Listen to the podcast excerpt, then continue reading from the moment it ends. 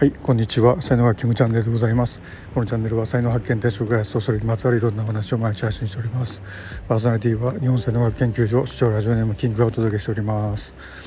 はい木曜日でございます。今日はちょっと朝ねバタバタしまして、えー、今朝日を浴びる会にね向かう途中の 道でですね、えー、収録をしております。皆様いかがお過ごしでしょうか。さて今日のタイトルですけどもえー、っとね最終責任はリーダーにありというね、えー、話で、えー、ブログにも書いておりますでこれはまあどういうことかって言いますとですねうんまあ、あの組織をね持ってる人リーダーの人っていうのは、まあ、部下というかね、まあ、そういう人たちがいると思うんですけどもまあ時にですねこう部下というのは 組織をもっとこうしたらいいんじゃないかっていうこう提案とか提言をねこうしてくるわけですよね。で若いリーダーの人っていうのは割とそういうのを真に受けてじゃあそうしようかみたいな感じでその組織を変えていくんですけども、まあ、それがいい方に行くのか悪い方に行くのかっていうのはまた別の話ですね。で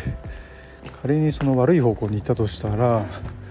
まあ、最終的に責任取らないといけないのはやっぱりリーダーなんですよね。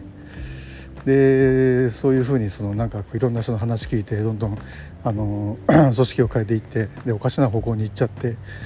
そうするとやっぱりそのこう部下たちもなんかつまんなくなってくるんですよね。自分たちが言ったことなんだけども。それによって組織がダメになっていくとつまんなくなっていってあじゃあもうここやめようかなとかっていうふうにやっぱりなっていきますね。はいというふうなことがね、まあ、往々にしてあるのでやっぱリーダーっていうのはですねこう安易に人の意見を受け入れるっていうことはやっぱり、えー、特に部下ですよね。の意見をね安易に受け入れることはあ、まあ、僕はあんまりしないですよね。うん、しないというかまあ若い時は僕もねそれで結構失敗したりもしたんですけども、まあ、最近は かなり慎重になるようにしてますよね。まあ、本当にねあのどういう意見を取り入れていったら、ね、組織は良くなっていくのか まあ会社だったらね売り上げが上がっていくのかっていうのはこうすごく難しくて、えー、で社会情勢もねどんどんこう変わって いきますし、まあ、ライバル会社のね出現とかもやっぱりあったりとかして、まあ、そういうふうなことなんでやっぱ占いに頼ったりすることにね、えー、なるという話が多いんだと思いますけども、まあ、占いもね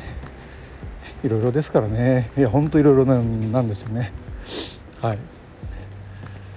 でまああの やっぱり誰が誰が言ってるセリフなのかなっていうねこととかあとやっぱりいいアイデア出す人ってやっぱり才能学的にもあったりするんですよね。はいまあ、そういうのをま見抜くには、ま、どうすればいいかっていう話も、え、ブログの方には書いてますのでよかったらそちらもご覧くださいませ。はい、では今日はこのぐらいにして終わりたいと思います。